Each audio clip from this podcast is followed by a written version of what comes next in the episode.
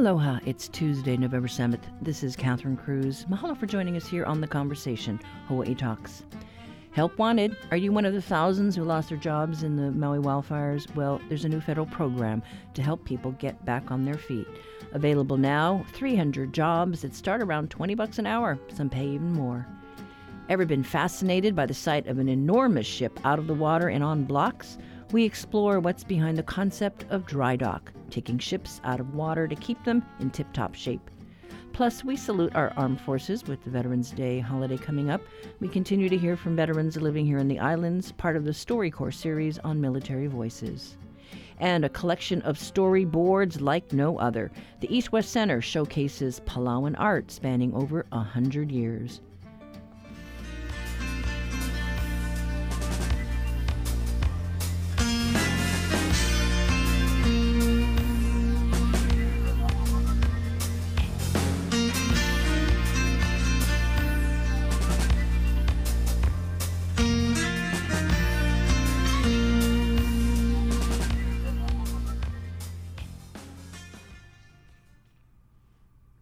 This is The Conversation on Hawaii Public Radio. I'm Catherine Cruz.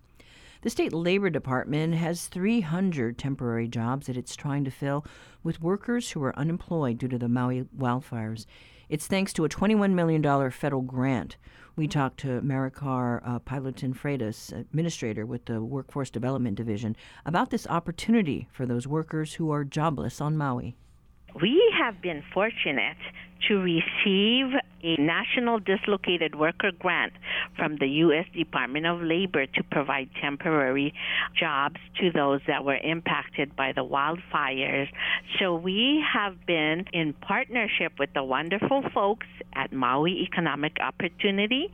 Debbie Cabebe and her staff there have been great partners in helping us to deploy these services in recruiting those that were impacted, and we are there to provide 300 temporary jobs to hopefully help with humanitarian efforts as well as the non toxic cleanup of the wildfire. So, wages for these temporary jobs can range from $20 and 50 cents per hour for office assistant and $23 an hour for humanitarian assistant. And that includes uh, distribution of food or water, arranging housing and collection of uh, those household donated items. Um, so those are what we call humanitarian assistant, and we also have administrative assistant to help with the accountant, IT, or social worker type of work, and that pays twenty six dollars an hour. Um, so that is the wonderful news that I wanted to share. And the the temporary jobs can be for one year. It's paid by federal U.S. Department of Labor. And so it's two funding um, awards. Uh, the first is 10.5, and the second half will come later. So the total funds that the Department of Labor here has been awarded uh, amounts to 21 million dollars. So it's substantial, and you know there are so many people I'm I'm trying to remember what the stats were. It was like eight thousand, I think, after the wildfires. There were so many people out of jobs because either they, you know, their workplaces burned down in Lahaina, or they were somehow tied into the visitor industry, and with that shut down, they were just out of jobs. Correct, and so that's why this grant is very, very um, uh, great in meeting that need so that, you know, unemployment is temporary. And so this will provide some financial assistance while they transition to more permanent jobs. So this is a temporary um, job for those that were impacted, and it allows them to have that financial stability to provide uh, food on the table for their families as well as help with their daily living expenses. And we saw some tremendous, generous, really caring folks in the community step up to do those types of things. But obviously, you know, we're we're going into the third month here and you need the infrastructure to remain, you know, if the need is still out there.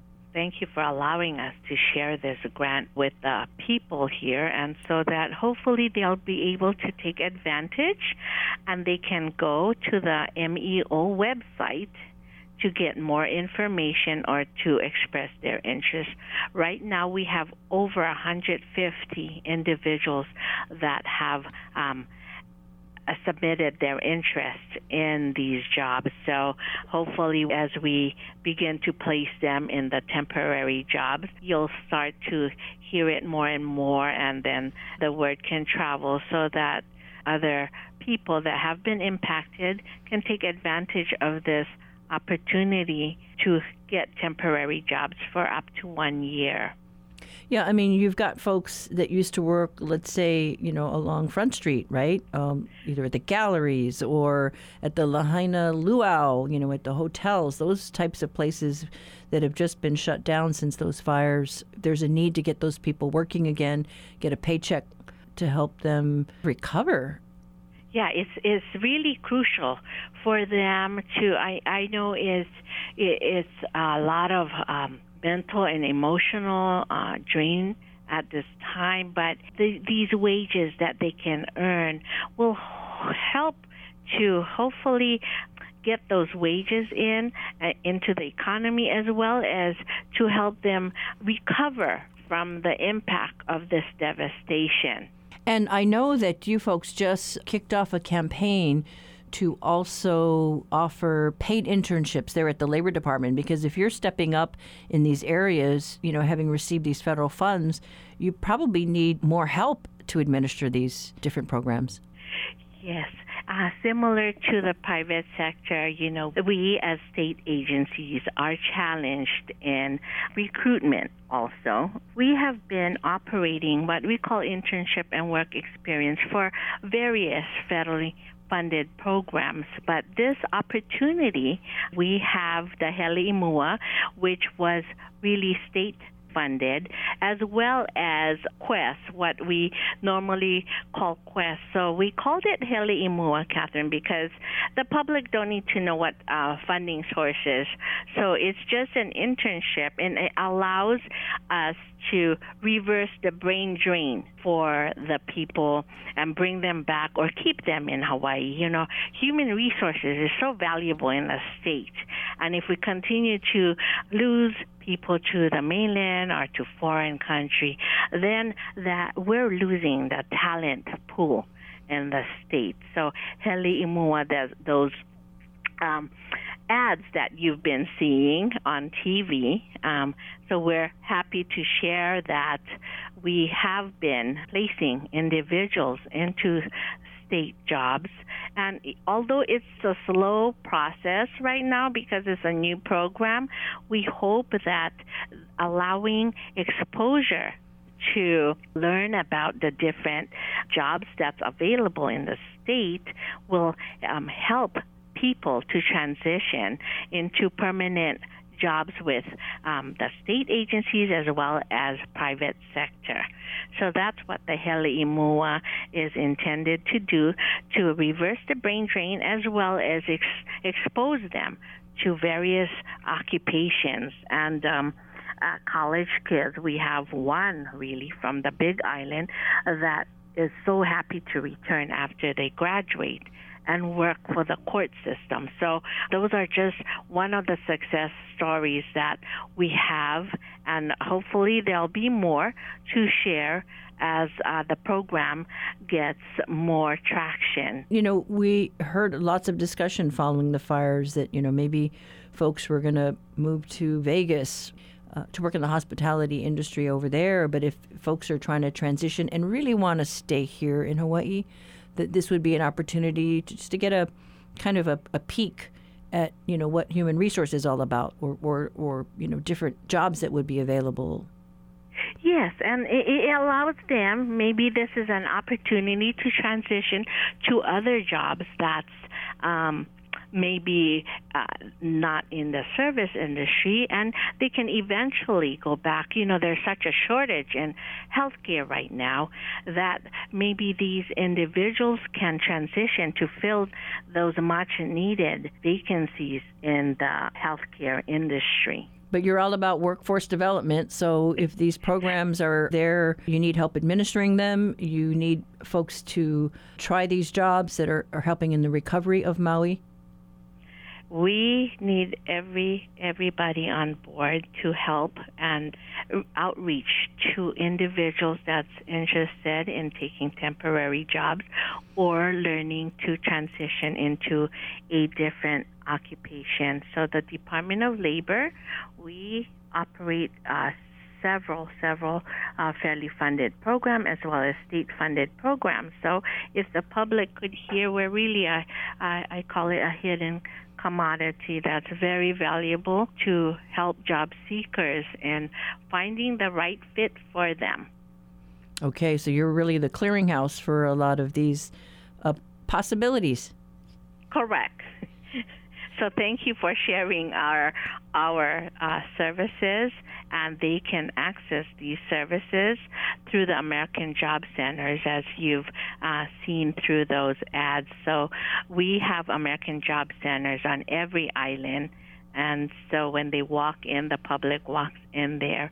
Um, there's they're really the concierge of services there you for go. the workforce. All right. So that's what we do here. And so thank you for allowing me to share some of our services.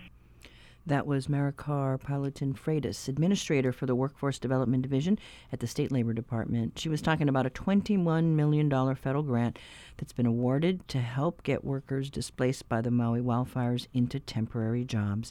The department also just launched an ad campaign around its Hele program, providing paid internships to help workers transition into other fields.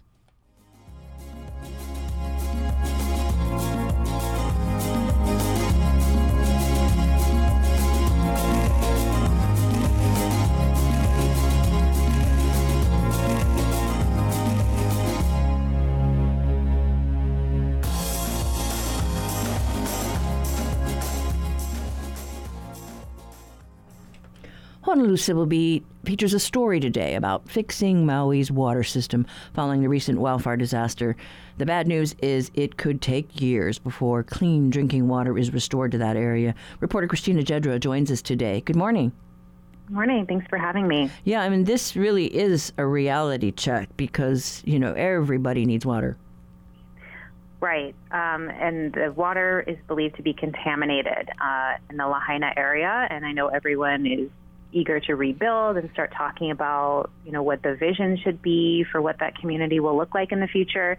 But you can't really have a community without water. And I spoke with the director of the county Department of Water Supply, John Stufflebean.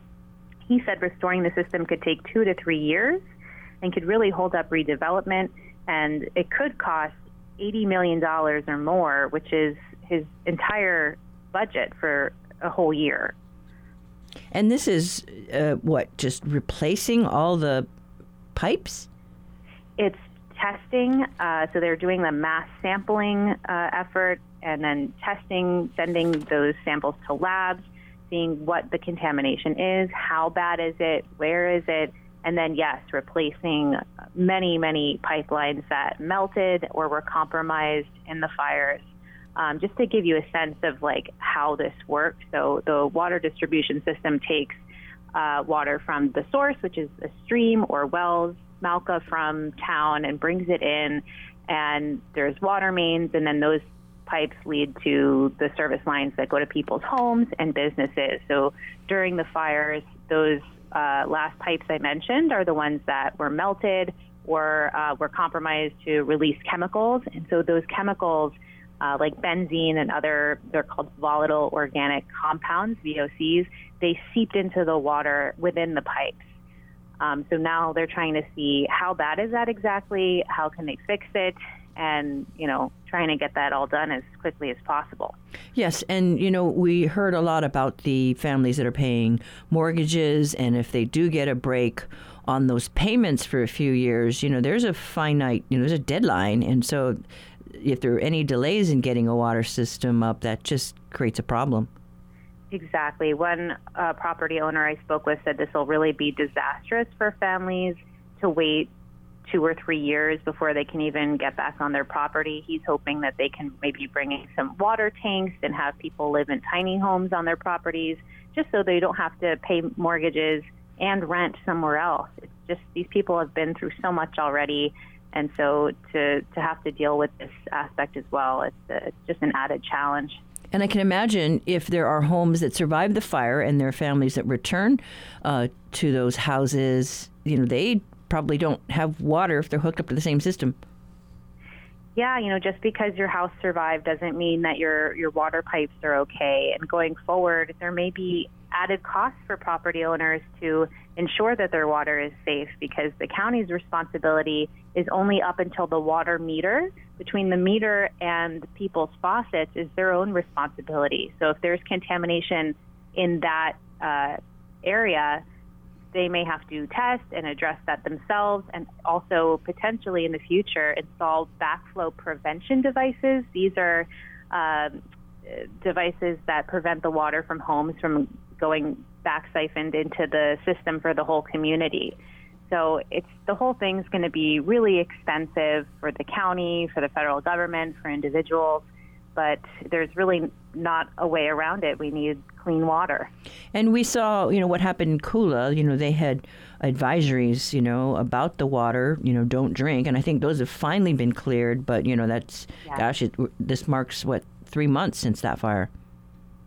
Right. Yes. Fortunately for Kula, they are in the clear. Uh, the hard part it will definitely be Lahaina, just the extent of the damage there um, and the, the county has, has only started to scratch the surface of testing in the, the core of the burn zone in Lahaina. So the results that have been released so far really don't capture uh, the worst of it.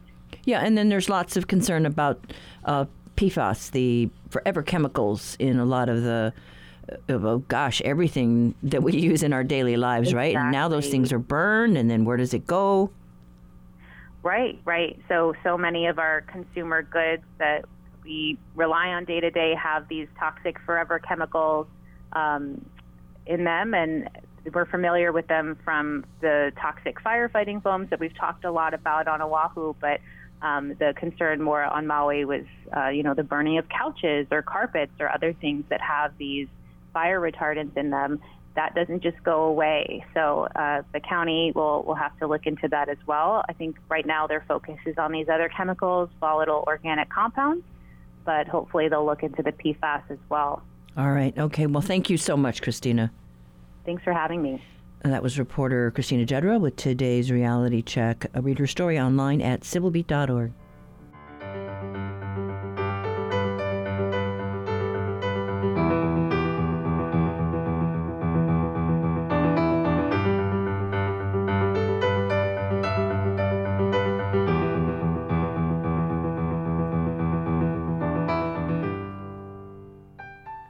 This is The Conversation on statewide member supported Hawaii Public Radio. Coming up, your backyard quiz. Unihoa, Olehua, Unihau, Ukauai, Oahu, Umolokai, Ulanai, Umaui, Ukaho'olabe, Hawaii. Today, we're asking what you know about Korean immigrants' commitment to one of the primary reasons for immigration to educate their children. Education was a promise made by those who recruited Koreans to labor on the plantations, but it took the community's financial commitment to make it happen. Korean laborers urged the Hawaiian Methodist Mission to establish a school for Korean boys. Most were sugar plantation workers earning $17 a month. But Koreans pledged $2,000 for each boy enrolled in the school. The Korean boarding school for boys opened its doors in the fall of 1906 with a class of 65. In the fall of 1913, it changed its name to the Korean Central School to accommodate female students, making it the first coeducational institution for Koreans in the world. For today's backyard quiz, can you tell us the original location of the Korean boarding school for boys and the Korean Methodist Church? Call 808 941 3689 or 877 941 3689 if you know the answer. The first one to get it right wins a reusable HPR tote bag.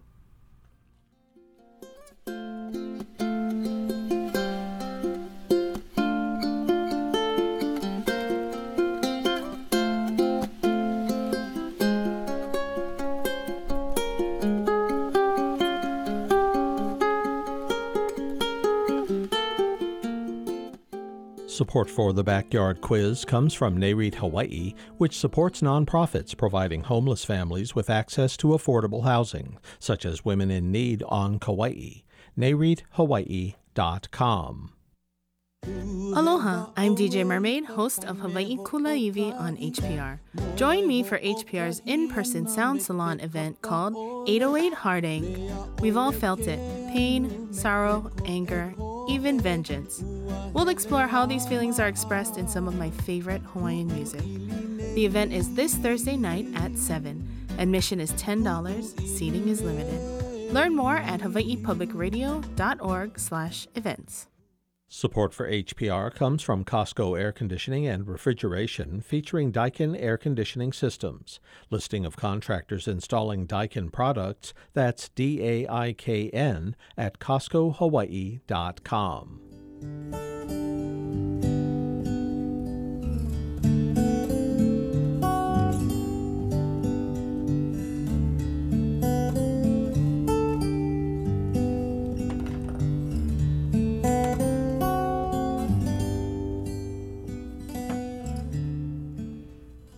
Sometimes we see something that prompts us to think, how is that possible?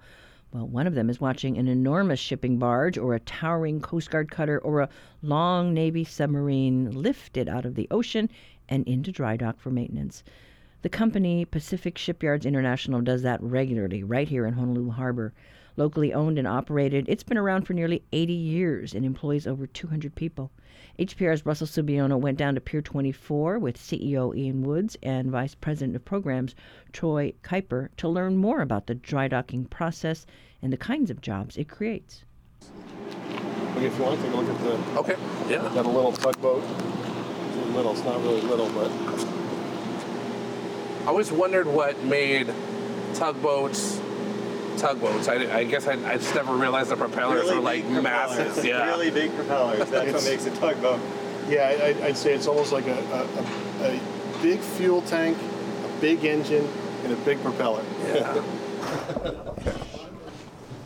if it's possible for you guys to kind of take us through the Sure. um, the process of, of, of bringing a boat into the dry dock, how, how you position it in, in the, just the right way to to hit the blocks in just the right way, and how do you you know like how do you keep it from you know tipping over from one side to the other? How do we put it into words? Because it's visually you, we could explain it much easier how a ship sits on blocks and doesn't tip over. But we essentially these ships have plans or blueprints that, that describe the, the shape or the structure of the, the ship's hull.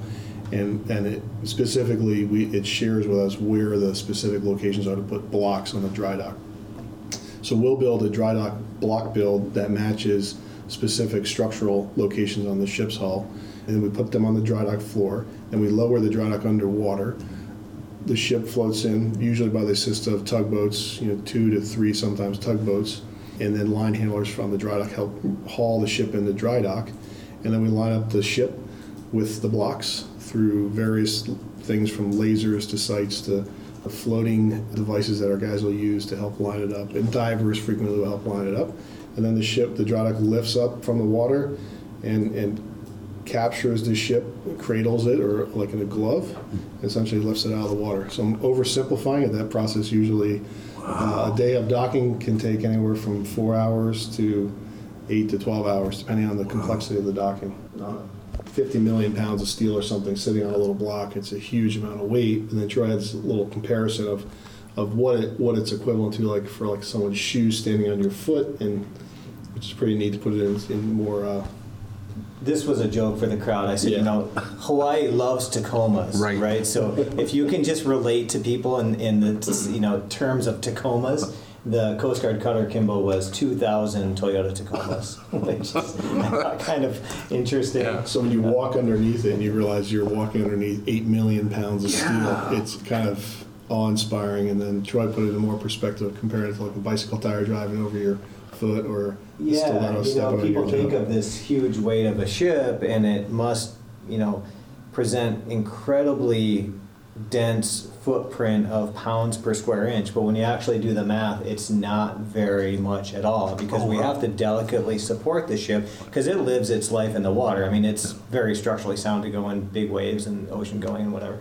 But when we block it, you have to kind of provide a similar supporting structure, and so you have to put the blocks on the right place that Ian can talk more diligently on. But um, I found it interesting that a high heel is 25 times more pressure than a keel block for an 8 million pound ship. Isn't that bizarre? That is. Yeah. That is When crazy. you, when you do the math, the actual weight of a bl- of the ship of an eight million pound ship on these blocks and these blocks here is about 100 psi. It's about the same as a road bike tire, Mm-hmm. and it's much less than a stiletto heel. wow. Isn't that bizarre? That is. that is. The research that I've done on the website, the two docks that you have here are floating docks. Yes. They essentially submerge beneath the surface of the water enough so that the vessel can come into the dock itself. Yes, exactly what you said. We submerge the dock down to a prescribed depth that's sufficient to float the ship over at the ship's draft that it's floating at. And all, all, all Ian's doing Yeah. as the dry dock master is literally letting water into the dry dock. Yes. It'd be like pulling the plug on your boat and letting it sink down. Yeah, we Yeah. generally don't call it sinking. right? Yeah, that's not a good word, right? we lower the dry dock down. how much of it is mathematical calculations and how much of it is just like experience and feel? Well, for every docking we do, we do a docking plan and we check it with our engineering. Our engineers also do the docking calculations to verify the block loads to make sure the block loads are safe not only for that dock but also for the ship. And then we calculate the, the plan of pumping the water, you know, adding the water into the tank and pumping it out. So so there's that.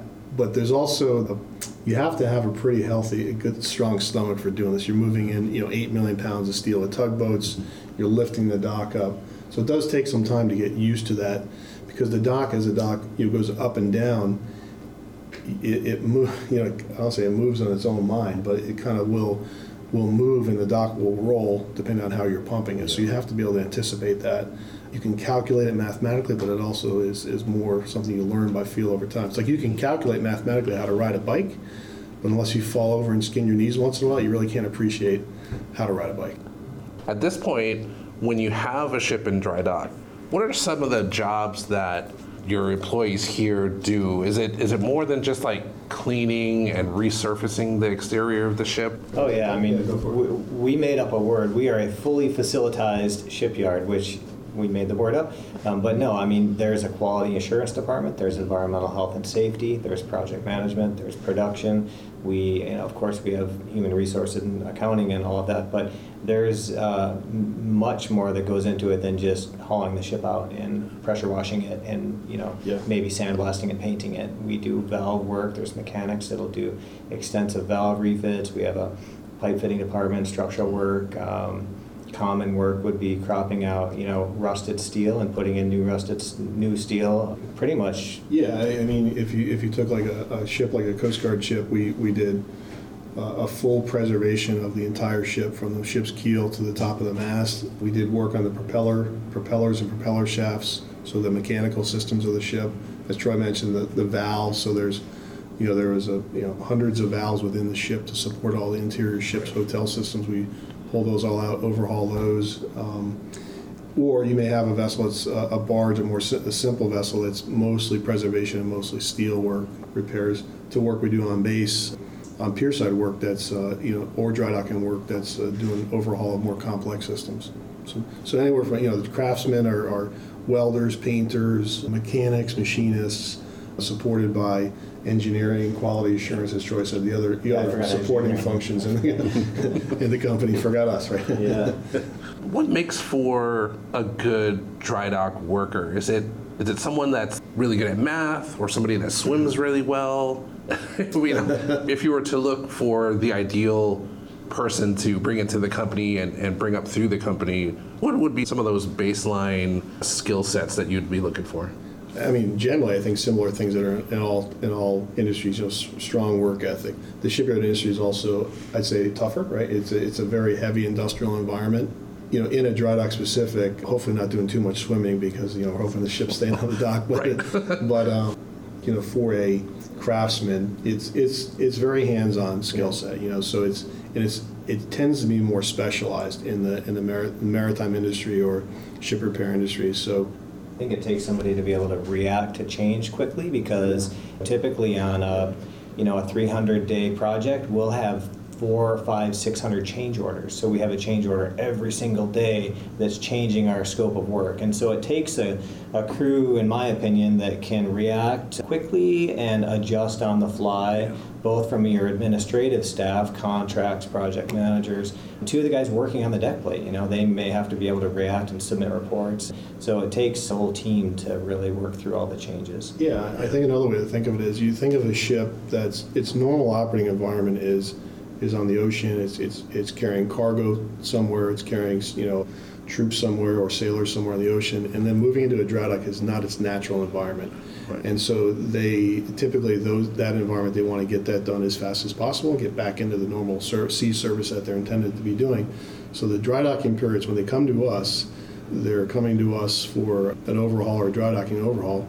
It's fast, it's intense there's a lot going on. You know, the entire ship's you know being torn apart in a lot of cases, and and so you have to be able to work in that high-paced environment. It, it's it's somewhat akin to like I would say like the emergency room at a hospital, right? Where, where ships are coming in broken for a quick turnaround and get fixed and back out, or a major overhaul. And so it's a pretty high-paced environment. So people that can work in that you know high-paced environment, confined spaces, going inside tanks and tight places.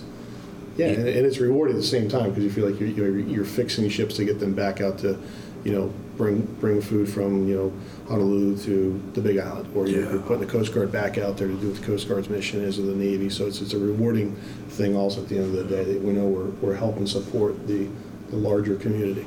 You mentioned like you know what's the impact of the community, and, yeah. and so you know I'd say dry docks in Hawaii and the private sector have invested into floating dry docks to support the the, the maritime community here is really important because it it keeps you know the ships that you know you have the inter island tug and barge fleet keeps them operating here in Hawaii, the Coast Guard here in Hawaii. Otherwise, they would have to take these vessels to the mainland to get them to get them serviced, and that takes them right. out, of, out of the area for many more months than they should be, and that's you know the economic impact to those companies or to those agencies and the quality of life of, of people that go with the ships. So it's it's really a great benefit to have the docks here to do the maintenance work here in, in Honolulu. And I know you guys have a staff of about 200 as well, so you created a lot of jobs for local people as well. Right, and it's not and it's not just our employees. We subcontract out a lot of work, so we bring in, you know, probably on par the same amount of subcontracted employees also to help us do the work. And again, that's you know, as you know, in Hawaii, it's, it's a community, and the same thing in the ship repair industry. It's a community, and we we don't get the work done by ourselves. We rely on a, a good tight network of our partners to help get the work done. So it's also creating jobs for for those companies as well. That was Pacific Shipyard International's Ian Woods and Troy Kuiper talking with HPR's Russell Subiono about the dry docking process and the part it plays in Hawaii's economy.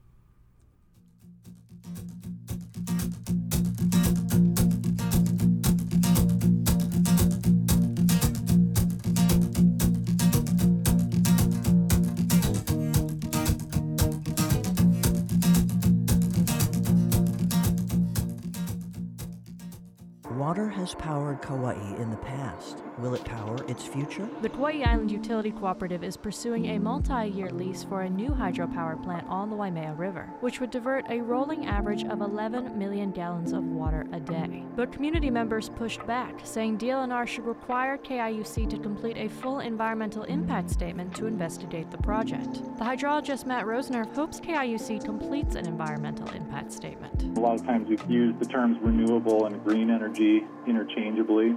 That's not always true. There are some hydropower projects out there that actually have pretty significant environmental impacts. The plantations diverted millions of gallons of water out of natural stream beds for irrigation and power, which continued long after the sugar era ended. They took away the water without anybody having any say about it. It really alienated a lot of Hawaiians from their land, all the plantations. Support energy and climate change coverage on HPR. Donate at hawaiipublicradio.org. Veterans Day is this Friday, and we honor those who've served their country. And if you've been in the military, you know trauma isn't always rooted solely on the battlefield. That's the focus of today's StoryCorps Military Voices Initiative segment with HPR host John Zack. It's part of a series of local stories collected from across the islands. Take a listen. This is StoryCorps' Military Voices Initiative. A self described risk taker, Alexandra Southard possessed an exuberant love of languages, foreign cultures, and adventure that inspired her to join the Air Force as a public health officer, followed by assignments in the U.S. State Department. Some unexpected incidents tested her in ways she couldn't have imagined. Here, she shares some of her story with Hazel Diaz. I had some very difficult trauma during my service, including sexual abuse. Would you like to say more about that? Yes. It occurred in another country. While you were an officer? I was in the State Department at the time, and I had um, physical injuries. So I was in a hospital in the Middle East. And I also had had a high ranking enlisted officer in my group that committed suicide. And it, there were copycat suicides or threats of. It had big ramifications. It was early on in my service. I filed a restraining order and there, it went to trial. And the line of questioning while I was on the witness stand was trying to make a storyline that I may be an incapable mother because I had a PTSD rating. To me, this was horrifying. This was something that happened, as they say, a normal reaction to abnormal circumstances. It is not normal to have someone in your office shoot themselves in front of your office. It is not normal to be on an IV and unable to walk and have somebody attack you. It makes you a more compassionate mother or parent. I don't care what gender you are. If you have things like this happen to you, it makes you a better parent in almost all cases, I would say. Alexandra was able to remember the good she and her colleagues accomplished in the Air Force and in the State Department. In her 40s, she became a mom of two lively, energetic boys. Alexandra draws on all of her life experiences to raise them with love and confidence. So, going from this um, culture to being a mother where you're a, a nurturer, you have to be their rock, you have to be their protector, your point of safety. They have to know what to expect. They're really good swimmers. And so, yesterday we went to Waimea Bay and we swam and we saw turtles and fish. And, you know, some mothers are more risk averse than I am. But I take calculated risks with them and allow them to have their freedom just the way my parents did.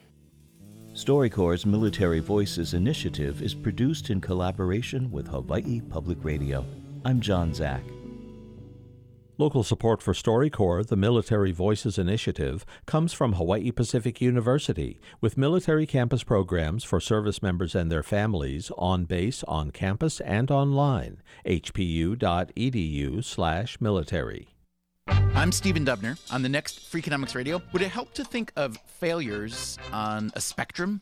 I just went from the blameworthy end all the way over to the praiseworthy end. And what about failures in medicine, where it truly can be life or death? There's lots of examples of huge public sector failures, but this was one of the biggest. That's next time on Freakonomics Radio. Beginning this evening at 7, following Counterspin. Support for HPR comes from the Arn and Ruth Werchick Charitable Fund. Learn more about the Arn and Ruth Werchick Masters of Library and Information Science Scholarship awarded annually by Friends of the Libraries Kona at folkhawaii.com. I'll be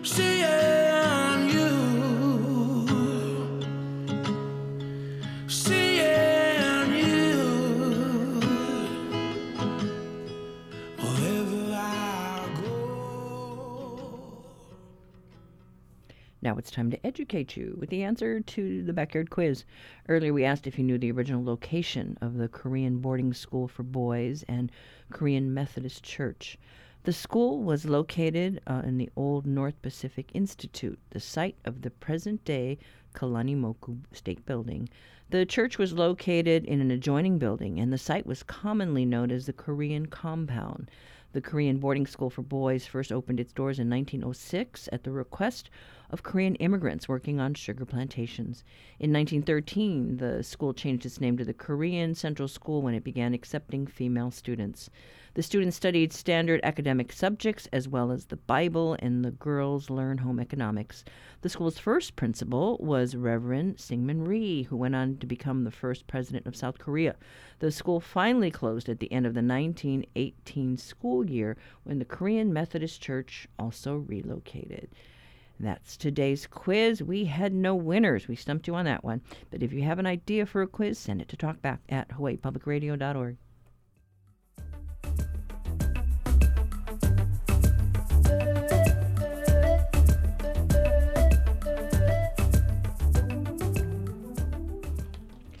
past weekend, Hawaiians' Palauan community turned out to celebrate the opening of a new exhibit at the East West Center Art Gallery in Manoa.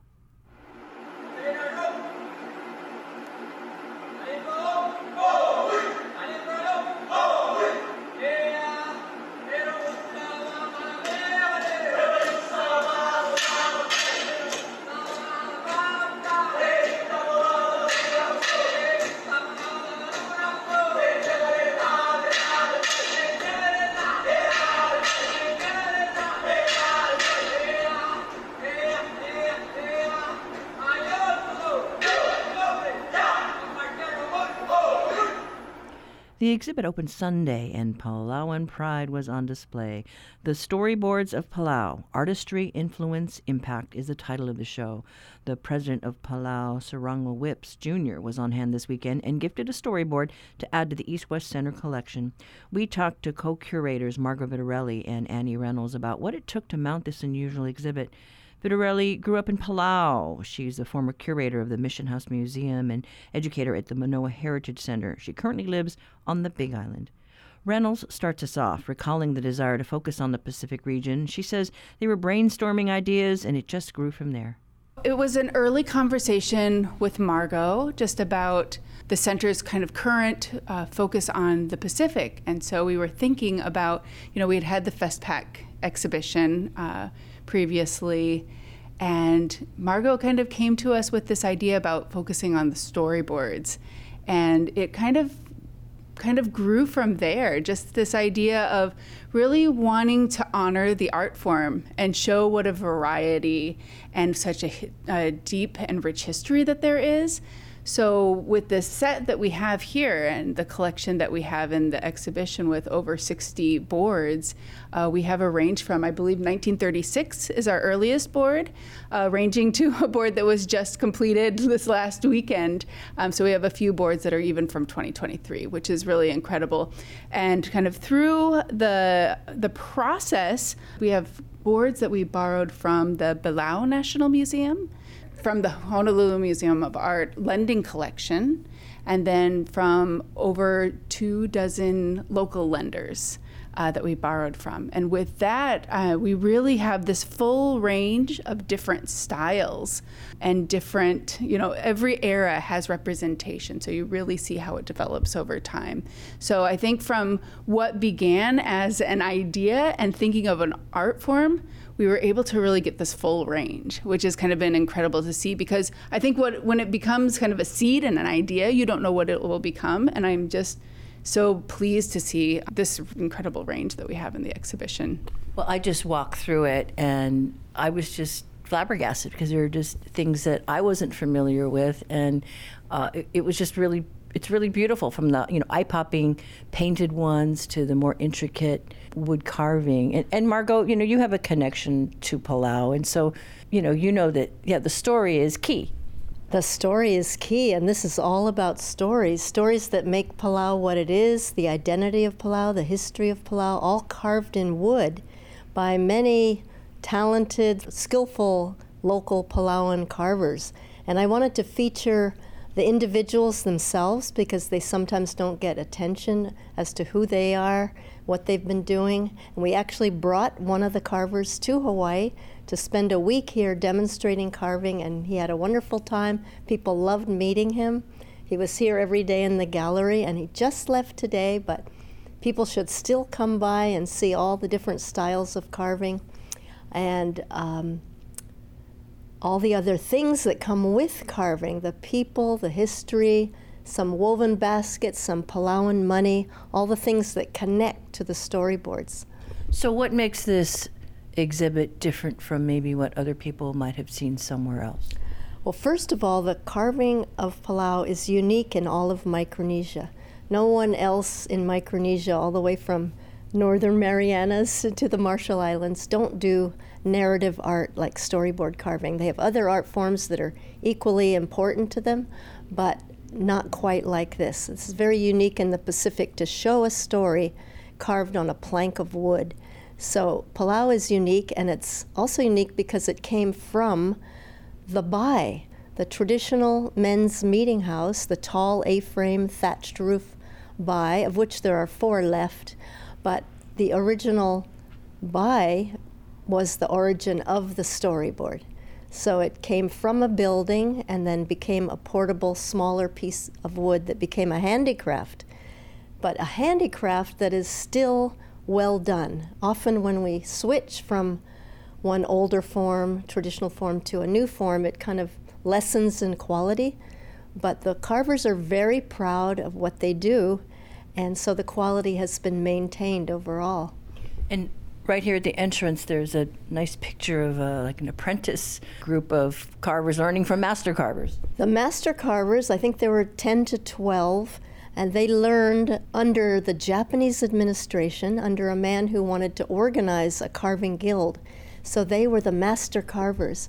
So then the American administration of Micronesia, they still kept carving during that time and then trained the younger people, the younger apprentices. So that photo is actually from a museum, Belau National Museum project in 1986 to purposefully train the younger carvers. And then this exhibit is organized by story. Yes, it's uh, kind of a unique way of organizing art objects. The stories are really important to Palau even today. Villages have stories that are unique to them. Clan lineages have stories unique to them. So people still value the stories and use the names of the stories in their daily language as proverbs, as jokes. So it's really still important to Palau today. Is there anything, and I haven't gone through the whole area, but is there anything on navigation? Not really, because once people got to Palau, they didn't really navigate like the outer island Yapese and Mau Piailug. They had all the resources they needed in Palau and they kind of stayed put and didn't travel anymore. So their long distance canoes were no longer made. They were just fishing canoes, war canoes. So Palau were not the great navigators after they once arrived. It was more Satawal, Fais. And so these stories, I mean, they're legends and stories connected to breadfruit, childbirth, you know, that kind of thing. Yes, it's very dramatic actually. There's warfare, there's discovery, there's trickery, passionate love stories, there's murder, there's the story, and there's a couple stories that are actually historically correct, like the people of Yap coming all the way to Palau to get their stones, to fashion it into stone money, bring them back to Yap. We have a whole wall of Yap money stories, and another wall of a love story, Suret. There's also tales for children and funny stories. So it runs the gamut of what life is all about. And so, you know, because you lived there, uh, how would you convey to someone who has never been to that part of the world, that part of the Pacific, what it means to you? Well, I grew up in Palau watching the storyboard carvers, not realizing that it was anything unique or important. You know, my dad was an educator, traveled around the islands building schools. I just tagged along, and there would be storyboard carvers everywhere. And some of them, I have photos of them on the wall here. And I just knew them when I was a child. And then uh, as Palau developed, they started craft fairs, festivals, and the storyboard carvers would be present and celebrated in those festivals. So I watched it happen as I went up. And then later, as an adult, I actually opened a gift shop in Palau. So I realized the storyboard carvers were isolated in their villages and tourists couldn't find them. So they didn't sell well for a while. So I said, okay, bring all your boards into my craft shop and I'll sell them for you. And so that was really helpful to the carvers and a lot of fun. And then your dad was an artist on Maui, wasn't he?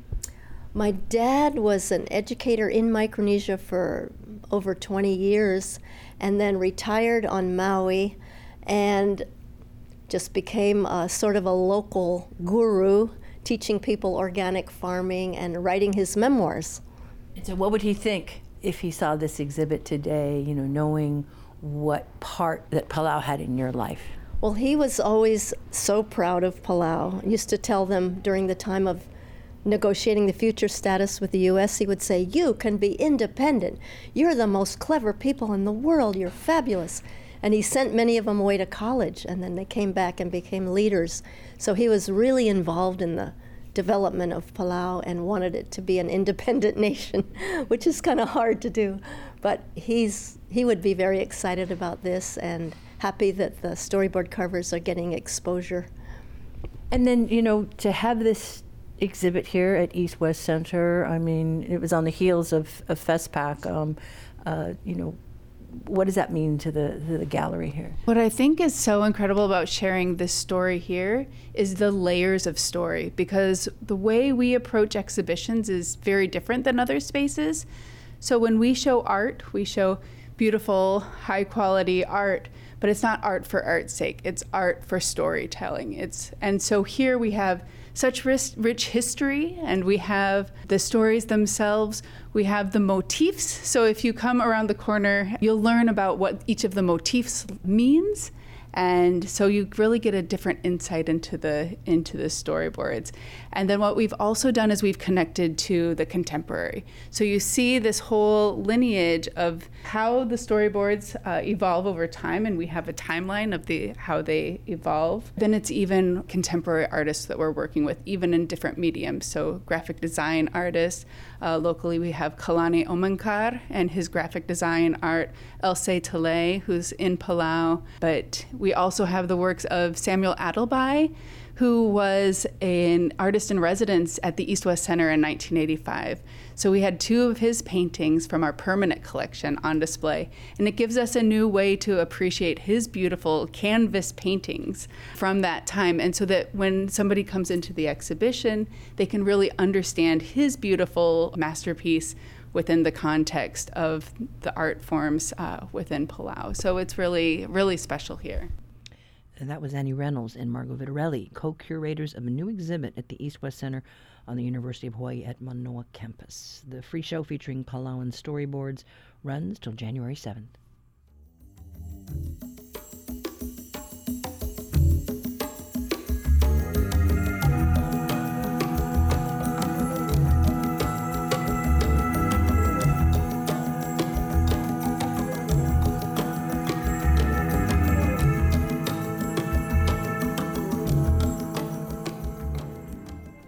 That's a wrap for today. Tomorrow, we look at how this weekend's Made in Maui Festival fared. Share your comments or questions about what you heard by calling our talkback line 808 792 8217. Email us at talkback at hawaiipublicradio.org. You can also find the conversation stories on our website or wherever you look for podcasts. I'm Catherine Cruz. Join us tomorrow for more of the conversation.